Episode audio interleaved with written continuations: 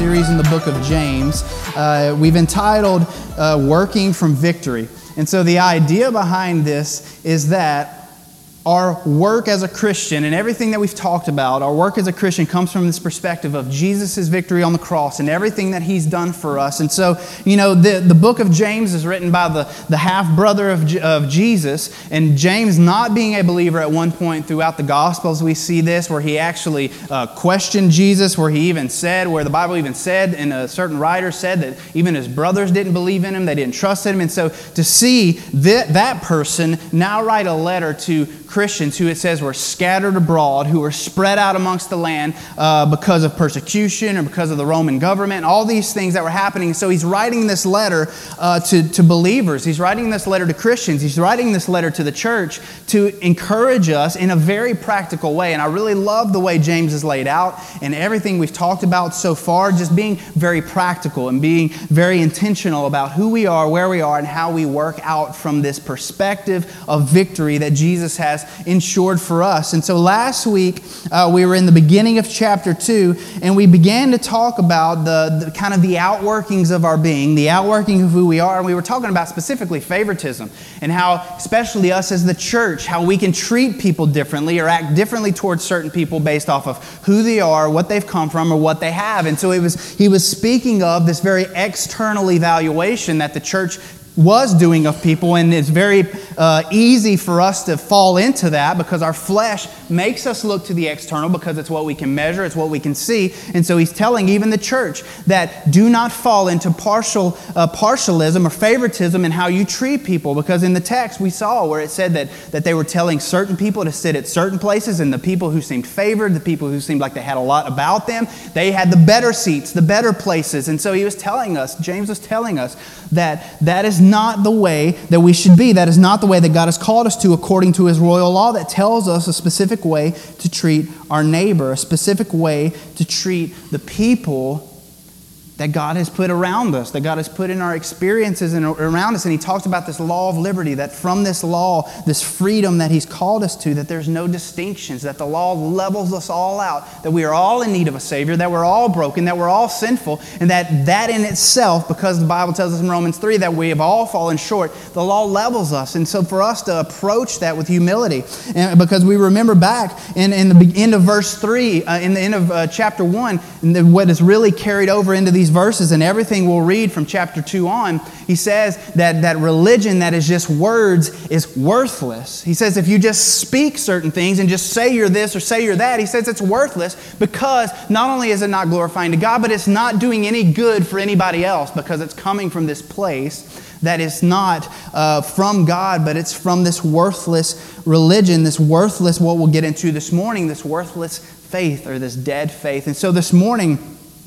as we get into it and we begin to see, as, as James really starts to focus our perspective in on our views of works and why that matters for us and, and really continues the talk that we began last week talking about favoritism and partiality.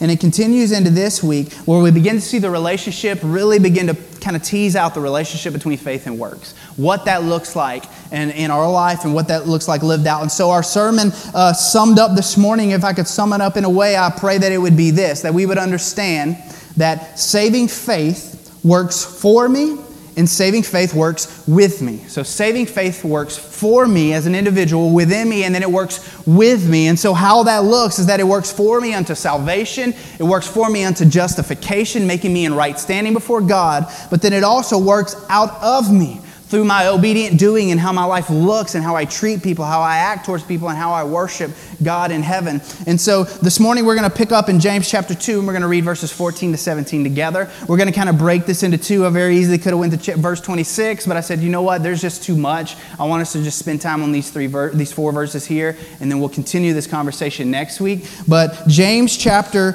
2 verse 14, let's read that together. He says, "What good is it?" My brothers, if someone says he has faith but does not have works, can that faith save him? If a brother or sister is poorly clothed, lacking in daily food, and one of you says to them, Go in peace and be warm and filled, without giving them the things needed for the body, what good is that?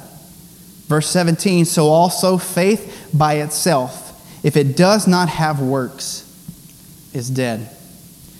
Let's pray really quick this morning as we ask God's word to speak to us. Father God, I thank you for this morning. God, I just ask you to open our hearts and minds to your word. God, speak to us through the truth of your text. God, allow us to lay aside our burdens. God, lay aside our expectations and just take from it what you have for us. Father God, we love you and thank you and praise you in Jesus' holy name. Amen. So, as we begin to talk about this relationship between faith and works, where I want to spend some time this morning, is I really want us to see, really want us to get a grasp of what is saving faith this morning. What is saving faith? Because there are different types of faith, and as we continue through this conversation over the next uh, over next week, we'll kind of see some different types of faith reveal themselves. But specifically this morning, he's speaking to us about a faith that is not dead but living. There's this relationship between a living faith and works, and he's wanting us to connect those things together so that they would we would see that play out in our life. And so I love the way that James starts out this second half here is he said, "What good is it?" Like he's just looking at, I feel like he's looking at me right in my heart, right in my eyes, and saying, What good is it? What good is your religion? What good is your faithfulness? What good is, is your rituals? What good is it? What good is it if you say but it does not have works behind it. If, you, if you're just speaking these things, kind of going back to the end of chapter, of chapter 1, when he says your religion is worthless, if it's just speaking and it's not doing from your hearing. And so, for us this morning to see this relationship between faith and works, we, we have to see that the question always is that comes up around these verses, that comes up around this text is do works save us? You know, and this is a very important question. This is a question that the historical church has been kind of in disagreement over for a long time. This is the very question that in itself was the very basis of the Protestant Reformation that drove Protestants away from the Roman Catholic churches. This very question do works save you? And we believe and we teach a, a, a, a, doctrine that says sola fide, or sola fide meaning faith alone, that we believe that faith alone saves. And so we have to understand as we look at works and faith, how do those things connect? Because it seems like James here is putting heavy emphasis on works, and it seems like he's putting it on and a heavy emphasis on works for salvation, which would be in disagreement with what Paul says all throughout Romans when he says faith alone it justifies us, all these things. But what we see is that those two guys are just looking at it from a different perspective. That what James is trying to communicate to us is that works is coming from this place of faith, not works creating faith. That works are coming from faith, and we'll continue in that as we move on. But for us to understand the way that we believe and we interpret God's word as we read through Romans is very clear that faith saves us, that faith justifies us, or justifying us, making us right before God, deeming us innocent of our sin that faith in Jesus justifies us and it begins sanctifying us or setting us apart, molding us into the image of God, and it gives us confidence that He will bring, uh, that He will be glorifying us in His presence. And so that's the kind of faith that we believe in. And Hebrews, Hebrews 11 6 talks about it this way that without faith, it is impossible to please Him. That it, without this type of faith, without this saving faith, without this living faith, it is impossible to please God. You know, and so this faith we have to understand is essential for our salvation. And so we have to also understand the context of who he's talking to. So he is speaking to, remember, he's speaking to Jewish Christians who at one point lived by the law. They lived by this very strict set of laws that by these laws they were justified, by these laws they were made right before God. And so he's not only speaking against that, but he's also speaking to the ones who maybe are just living recklessly because of God's grace. And so he's trying to bring it in and bring all this together to help us understand because God's grace is the very saving work at which our faith eh, experiences. In Ephesians 2 8 through 9, we do agree that by, for by grace you have been saved through faith. And so the faith is the conduit at which we receive that grace. And so he says, And this is not your own doing, it is the gift of God, not a result of works, so that no one may boast. So it's very clear that Paul is communicating there in Ephesians that our salvation is by his grace through faith, not by works, so that I couldn't boast about that God has saved me because I'm such a great religious, ritualistic person. He's speaking against that here in Titus 3:5. He says he saved us not because of works done by us in righteousness or by us in good standing before God, but according to his own mercy, by the washing and the regeneration and the renewal of the Holy Spirit. Church, faith is the saving work. Faith is the saving work, and that's what Paul, uh, I mean, uh, James is trying to bring our minds to that faith is applied belief that when we have put faith, and what are we talking about when we say, what are we putting faith in? We're putting faith in the work of Jesus Christ on the cross for the forgiveness of our sins. We're putting faith in the shed blood of Jesus to, to, that had paid the price for me. And that it's this trust and that that work is being enough. That work being enough, R.C. Sproul said this. He said, The prayer of faith is a prayer of trust. The very essence of faith is trust. And that any moment in our lives, any moment that we live striving for a place at God's table shows us that we don't understand God's grace through faith. If we are working to earn that grace, if we are working to earn our spot at God's table, because the Bible tells us that we fall short every single time.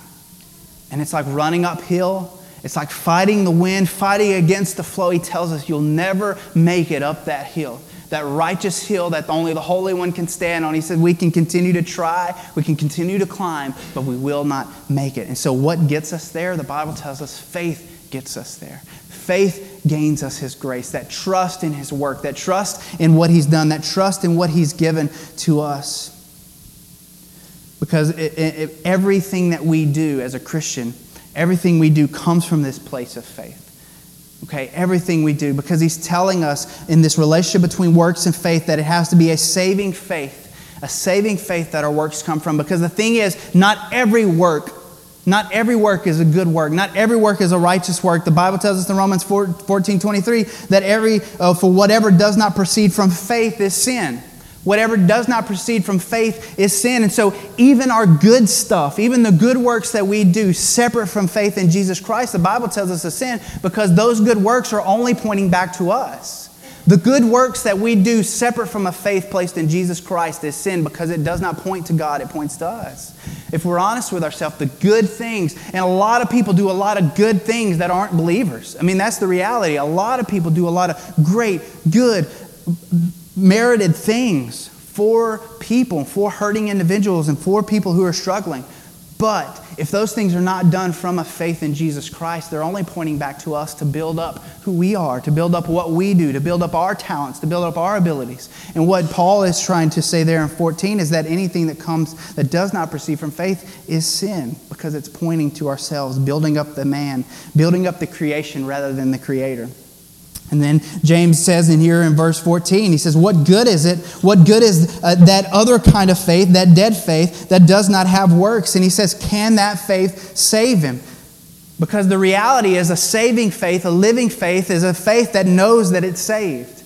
And he's calling us to this, resting in the promises of Christ's sacrifice in 1 Peter 3:18. He says, For Christ also suffered once for sins, the righteous for the unrighteous, that he might bring us to God being put to death in the flesh, but made alive in the spirit. That we would understand that if we're living in faith to Christ, that living active faith, and we'll get more to the action part of it here shortly, but that living faith, that is a saving faith, it says not only will we trust it, but we will not be working against it by thinking we can earn it. I love this quote that I found this week. I didn't have who said it, but it says this it says, Don't let the enemy convince you to pick up the invoice for your past mistakes. You owe nothing. Jesus already paid the bill. The enemy will tell us constantly that there's still a debt you, you owe. There's still something that you have to work for. There's still something that you have to earn from God. And what Jesus tells us through his death and resurrection is that, that the debt's been paid. The sacrifice has been made, the invoice has been covered. You're free. Like we talked about last week, that law of liberty. You're free now. But that doesn't mean because we're free as Christians, because God has done that on our behalf, it does not mean that from us there should not be a result. It does not mean that there should not be something happening from our life if we are Christians this morning, that there should not be works that are coming because we love to talk about God's grace. And I'm so thankful for God's grace because without God's grace, I'm a wretched sinner destined for eternal separation from Him. But He tells us in His Word that there is grace, and it's by grace through faith that we're saved, this saving faith. But then continuing on in, in Ephesians, where we read that about grace and faith, He says this in verse 10 of Ephesians 2. He said, For we are His workmanship workmanship, that we have been molded together, that we are His workmanship created in Christ Jesus for good works. Church, He's made us, He's saved us, He's done something with us for something. And it's for a work. It's not a work for the grace and the, through faith, but it's a work that is coming from, overflowing from what Jesus has done for us, what Christ has provided for us. Because what he is speaking to here in verse 16, he says, There's one of you who says, You say something without giving. So he's saying, He's talking about this people who what they say doesn't, doesn't measure up to their talk. What they're doing doesn't measure up to their talk. Their action doesn't measure up to who they say they are. They're saying they're doing all the right things, they're singing all the right songs, they're, they're, act, they're, they're saying things that seem right. But he's telling them, that the faith that they're functioning from is not a saving faith because it's not resulting in action. It's not resulting in something that is visible. Not to earn their spot at the table, but because they have a spot at the table. You know, the thing is, is we do a lot of work from faith. There's a lot of things that we do in our life from faith. You know, you sit in those chairs this morning, those pews this morning, in faith that they won't fall when you sit down. You sat there in faith this morning. You drove here in your car in faith that it would carry you here, that it would not die, that it would bring you to this place. It always could, but you step in it in faith, believing that. You get on an airplane when you go on a trip in faith that that plane is going to carry you safely to the other side. We, we step into so many things in faith. And it, it is a result because, you know, I, I know for a fact that Josh is terrified of flights. And I know recently he went on a flight uh, out of the country, and I know that probably took a lot of faith for him to step onto that plane. But him stepping onto that plane is a revelation that he had faith that that plane was going to carry him, even if he was terrified of it. Church, for us with Jesus, it's the same way. That if we have faith in Jesus, even the things we step into, we may be, we may be terrified of it. We may be completely just overwhelmed with the feelings of inadequacy, the feelings of, of doubt and, and wonder and concern. But he tells us that as we're stepping, that he's going to be showing us just as we, you get in your car and the closer you get here, the more you understand my car can carry me. My car will bring me there. My car is going to get me there. The closer you get to your destination in, your, in the plane, the closer you get there, the more you understand, oh, it's got me. I'm almost there. And so for us in our faith in Jesus, maybe we don't understand it. Maybe we're afraid of it. Maybe we don't even feel like we deserve it, but He tells us as we walk in it, as we're working through it, that the closer we get, the more we're molded into the image of Christ, the more confident we become.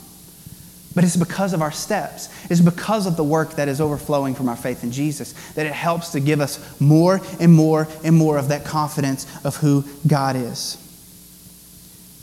You know, because the reality is no man can come to Christ by faith and remain the same any more, any more than somebody can't come in contact with, a, a, a, with, with electricity, with a 220 volt a wire, or get hit by a car, or get struck by lightning. Listen, you're going to have a limp after that, right? There's going to be something, there's, there's going to be something on you, a scar, there's going to be something that has changed on you, in you, because of this circumstance, because of this situation. Jesus, an experience with Christ is the same way, church. We don't experience the saving faith of Jesus through grace without coming away a little different. You know, and, and that's a, a progressive thing. I'm not saying, don't hear me saying this morning that faith in Jesus makes you perfect from day one. I can tell you right now that day, day one, day two, after my faith in Jesus, day three, four, five, month, five, six, seven, year one, I, I, had some rotten times, and I still do. I'm a sinner, church. I fall short. I fail constantly. I probably fail some of you sometimes. But the more we're molded, the more we're sanctified, the more God is using us and making us into the image of Christ, the more we'll understand and have that confidence to know who He is and what He's doing because God has called us to be a working people from this perspective of what he's done. Titus 1:16 it says they profess to know God, but they deny him by their works. They are detestable, disobedient, unfit for any good work. Philemon 1 5 through 6, he says, Because I hear of your love, he's talking about a people. I hear of your love and of the faith that you have toward the Lord Jesus and for all the saints. And I pray that the sharing of your faith may become effective for the full knowledge of every good thing that is in us for the sake of Christ. I love that, that, that he's saying here. He says, I hear of your love and I hear of your faith. That is the very essence that defines our Christian life is faith and love and these things intermingled together. This faith and love for Christ and this faith and love for our brothers and sisters in Jesus. That is the outpouring of the work of the Holy Spirit of faith within us is faith and love. And I love that he notices that and he recognizes that that it's toward the Lord Jesus and for all the saints, and that he prays about the sharing, and that that is the evidence of our life, the sharing of this knowledge that is from within us of what we know and who we know of Jesus. Listen, because the reality is, is that our work is not about performances, but it is about his promises and how that moves us and motivates us. We understand who Jesus is, and the more we understand about who Jesus is and what he's done, he works from within us. He works that out within us. Like I said at the beginning, the, the saving faith works for me by saving me, and it works with me by using me as a tool in my family, in my relationship, in my workplace, in the places that I go, and the people I experience. R.C. Sproul said, It is one thing to believe in God, it is quite another to believe God. And to believe God will lead us into this place of action. Where in verse 17 he says, faith by itself, if it does not have works, is dead. He is not telling us that works justify us or make us right before God. He's telling us because we are justified, our works justify us. The word justified is used several different times in the Bible to mean something, but when it talks about later on in James, it says that we're justified by our works. He's telling us that our works validate us. That the work that we do validates who we are, the same way that in the book of Acts, when Jesus, when God used these signs, He used healings, He used tongues, He used prophecy, He used all these signs. What was He doing? These signs weren't justifying the people of God by making them believers. They were believers, and then they were doing these actions, and these actions were validating who they were. Now, we may not prophesy, we may not speak in tongues, but God has given us uh, work to do. God has given us tasks to do that validate who we are and, and our love and our faith toward God and towards people and our brothers and sisters. And like last week, when we talked about, you know, the, the poor and the needy, and the week before that, we talked about the orphan and the widow, like those people around us that are in desperate need of Christian love just poured out over them in their life. That is the validation of the work of the Spirit, the justification of the work of God in an individual's life is this work pouring out from their life. Because what we believe is that faith alone saves, but saving faith is never alone. Saving faith is never alone. Saving faith always comes with the work of God. It always is visible through the outpouring of a Christian love on people and individuals and on the Lord Jesus. You know, because true saving faith can never be by itself. It always brings life, and, and life produces good works. You know, uh, as someone who is regenerated, you know, sometimes you'll hear believers call the, the, the, those who have been regenerated because the Bible tells us that we're dead in our trespasses. And so the Holy Spirit brings us back to life. And I don't know about you, but if I ever died and I was brought back to life, I would not stay where I was dead. I would get up because I would know I had a life to live, I had things to do, and I would thank God for every moment that I had. You know, and so for us as Christians, you know, as we're saved through faith, it, through, by God's grace, that we're living that out, that we're living life, that we're living with all we've got to, to this new life lived out, that we're letting it be seen, we're letting it be known, and it's not pointing to me anymore, but it's pointing to Jesus Christ and the saving work that He's done and what He's offered and what He's given. So faith does not come from works, but works come from faith. And so that's the whole point, and that's what He's called us to. He's called us to this very idea because he, he blasted the religious leaders for this. Because it tell, tells us all throughout the Gospels, they stood on street corners and they prayed out loud and, and they knew all that they could know about the Old Law and the Old Testament and, the, and, and, and all that was written and they could memorize it and, and all these things. But what did he call them in Matthew 15? He called them hypocrites.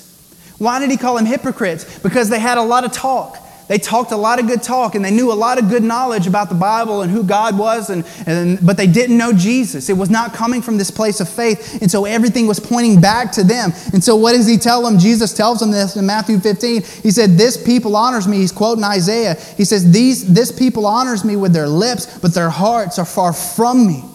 And so, everything they do, continuing on this, he says, everything they do is in vain. It is in vain. And they do what the, uh, the, in vain do they worship me. In vain are they teaching as doctrines the commandments of men.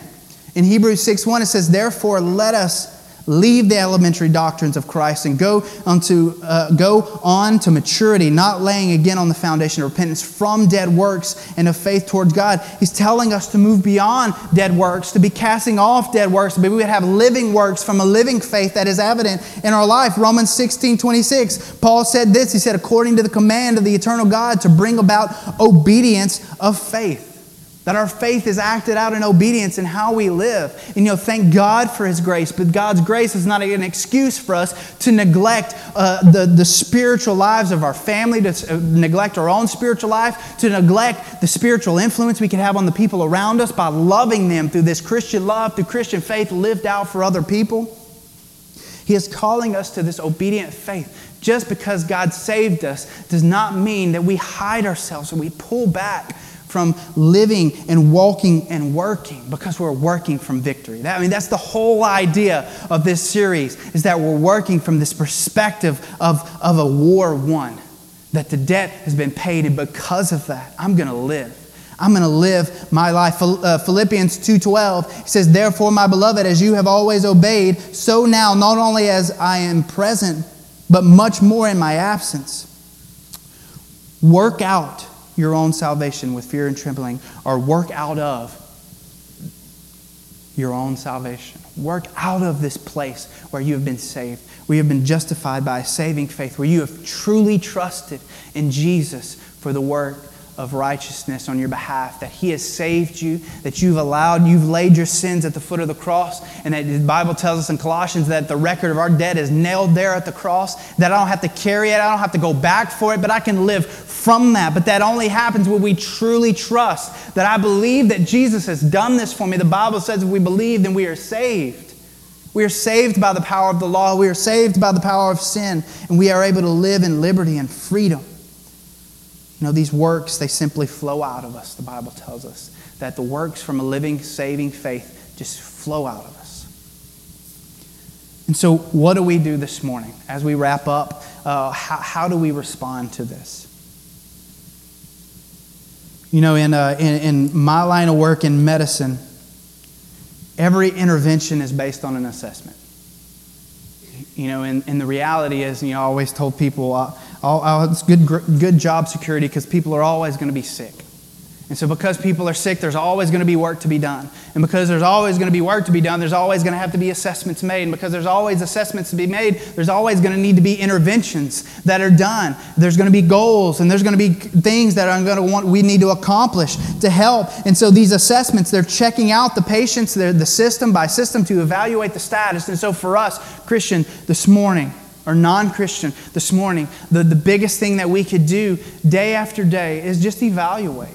Evaluate ourselves, evaluate our walk, our assessment, not to bring shame, not to bring guilt, but to give ourselves direction, to know where we need, because we always need to grow. We always need to be uh, shown where we need to be stepping. You know, the Bible talks about uh, that His Word is a lamp to our feet you know, a lamp to our feet. And, and if, if we take that visual, you know, I just imagine like this little, this little propane lamp that we shine, and, and literally all we can see is like what's right here around us. And we may not know what's ahead of us, and we're trying to leave behind what's behind us. But what we have confidence in is what God has shown us right around ourselves as we take step after step after step in faith towards the work that God has called us to, towards the thing that God has laid before us. And so we may not always understand, but it's by that faith that we step out into this work that He's called us to. And so that we know that faith is vital to our life and our afterlife, the saving faith. And so, how do we know? How do we know that we either have saving faith or how do we know that we are walking in saving faith? That we are allowing that to pour out of us and that we're not suppressing that. We're not suppressing that by starving ourselves of God's word, or we're not suppressing that by starving ourselves from, from Christian fellowship, or, or, just allowing ourselves through fear or, or, or anxieties or worries that are keeping us from working these things out. How do we evaluate how the status of that in our lives? You know, because James has made it clear it is alive. That faith, saving faith, is alive and active and is working out of me, not for selfish gain or worldly praise, but for the glory of God and for the good of others around me because that's really where it's at. You know, even, you know, yes, for the glory of God, but just to think, You know, just to think about how much a family is changed by a, a husband or a wife just pouring their life into God's word and how the Bible tells us several different times. You know, there's one time it talks about a wife of an unbelieving husband that it tell the Bible tells us that that that, that wife just continues to pour out her life for the Lord, continues to lead, lead her family to the Lord in a prayer and a hope that her life will be a testimony to that husband. And then other parts where it talks about the husband being a leader and pouring himself out before his family and, and sacrificing himself as Christ has sacrificed himself for the church and just being that visible manifestation of the gospel gospel at work.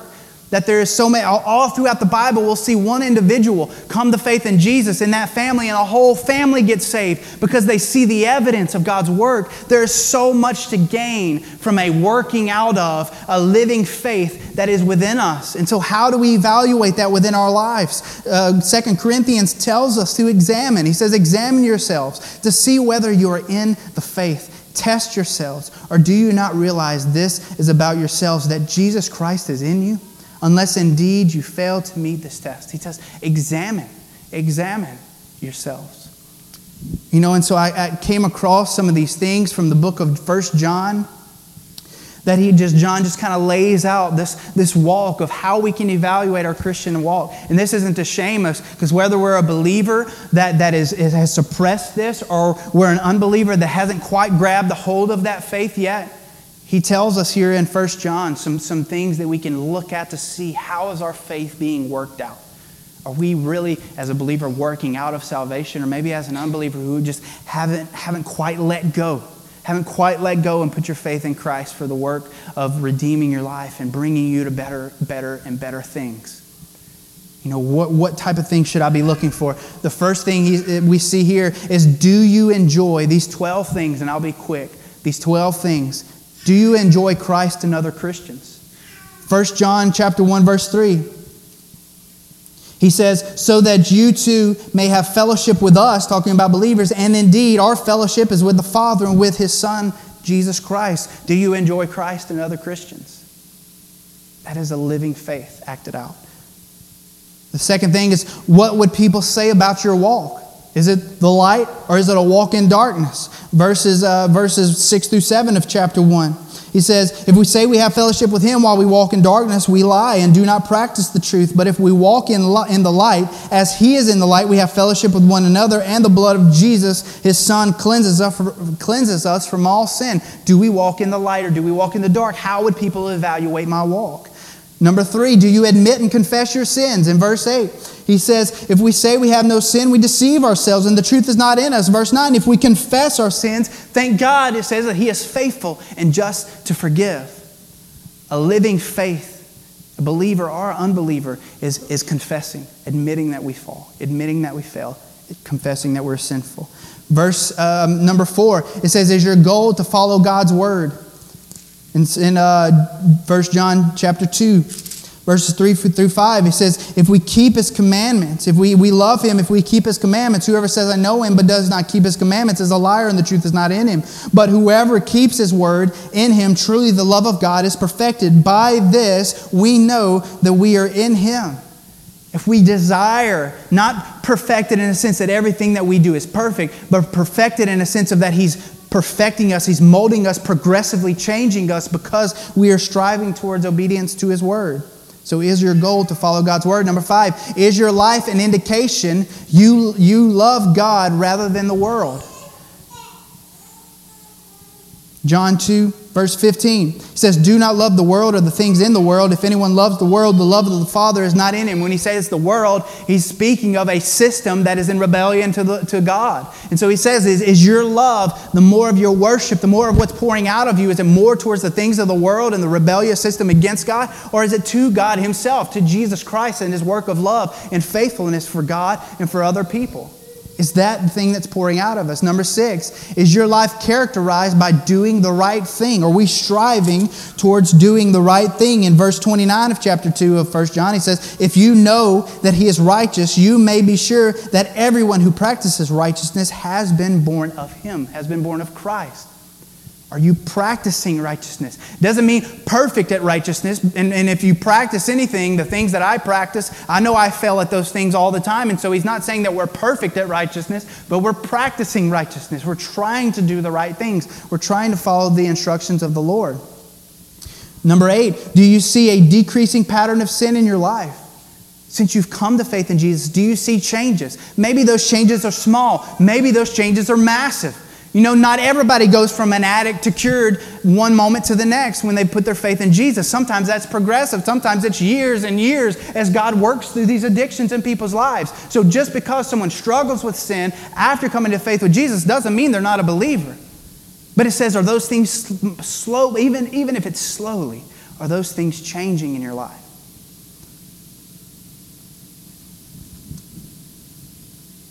Number nine, says, Do you demonstrate love for other Christians?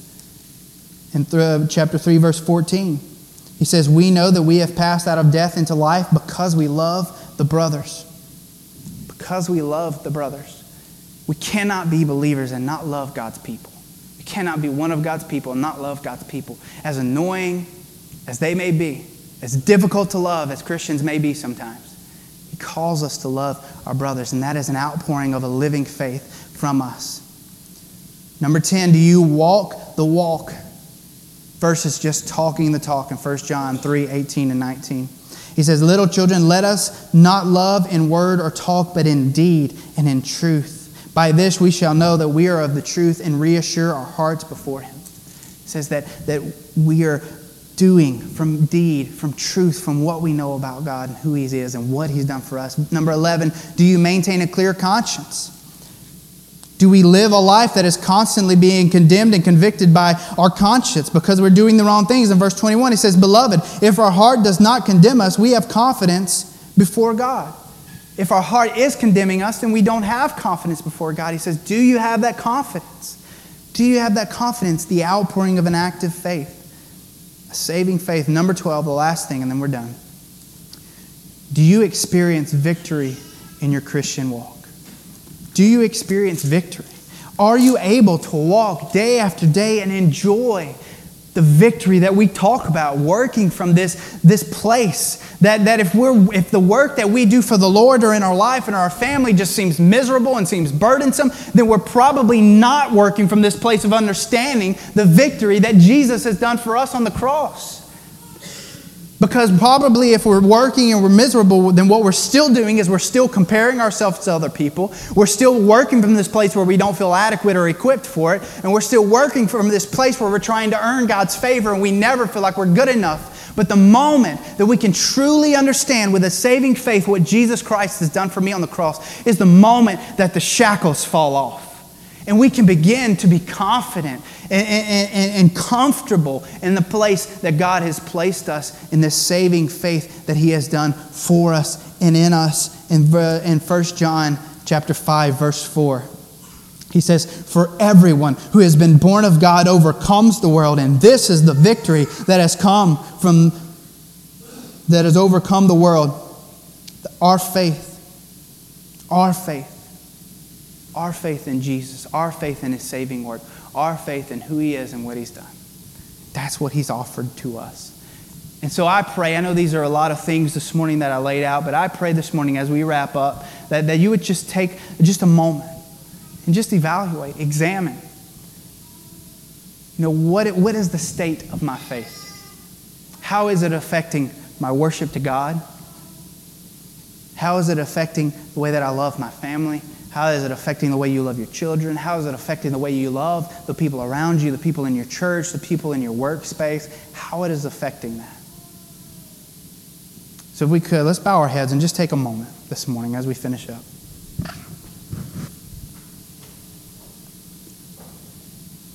That we would truly evaluate, that we would not be afraid for God to confront us right where we're at. That maybe, first off, as a Christian,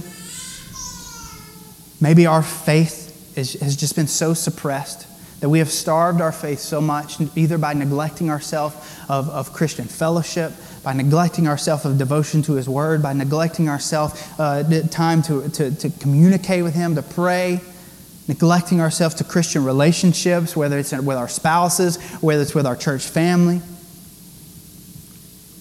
We've neglected ourselves because we're functioning out of fear rather than confidence, out of the victory that God has for me, that I don't have to compare myself to other people anymore, that I don't have to, to fight to earn my place, but that I have my place and that I'm working from this place, from a seat at the table that's reserved for me because I put my faith in Jesus. So, believer, examine yourself this morning in that place. And then for, for maybe those this morning, or that one even this morning, that just hasn't hasn't put their faith in Christ, isn't functioning from that saving faith, doesn't feel good enough, doesn't feel like they have a place at the table, doesn't even think maybe they need it, still working for it, still trying to earn it, maybe. My prayer for you this morning as you evaluate is that you don't see the things that we've talked about as an unattainable goal, as a thing to make you feel ashamed, but a path to begin to walk on. That saving faith begins with trust in Jesus to make you right before God, to provide you a way that He's offered that to you, that He's offered that to us. And this morning, I pray that you would see that and that you would receive that and accept that. The Bible says if we believe in the Lord Jesus Christ and what He's done, that we will be saved. I pray this morning that you would put your faith in His saving work this morning if you haven't.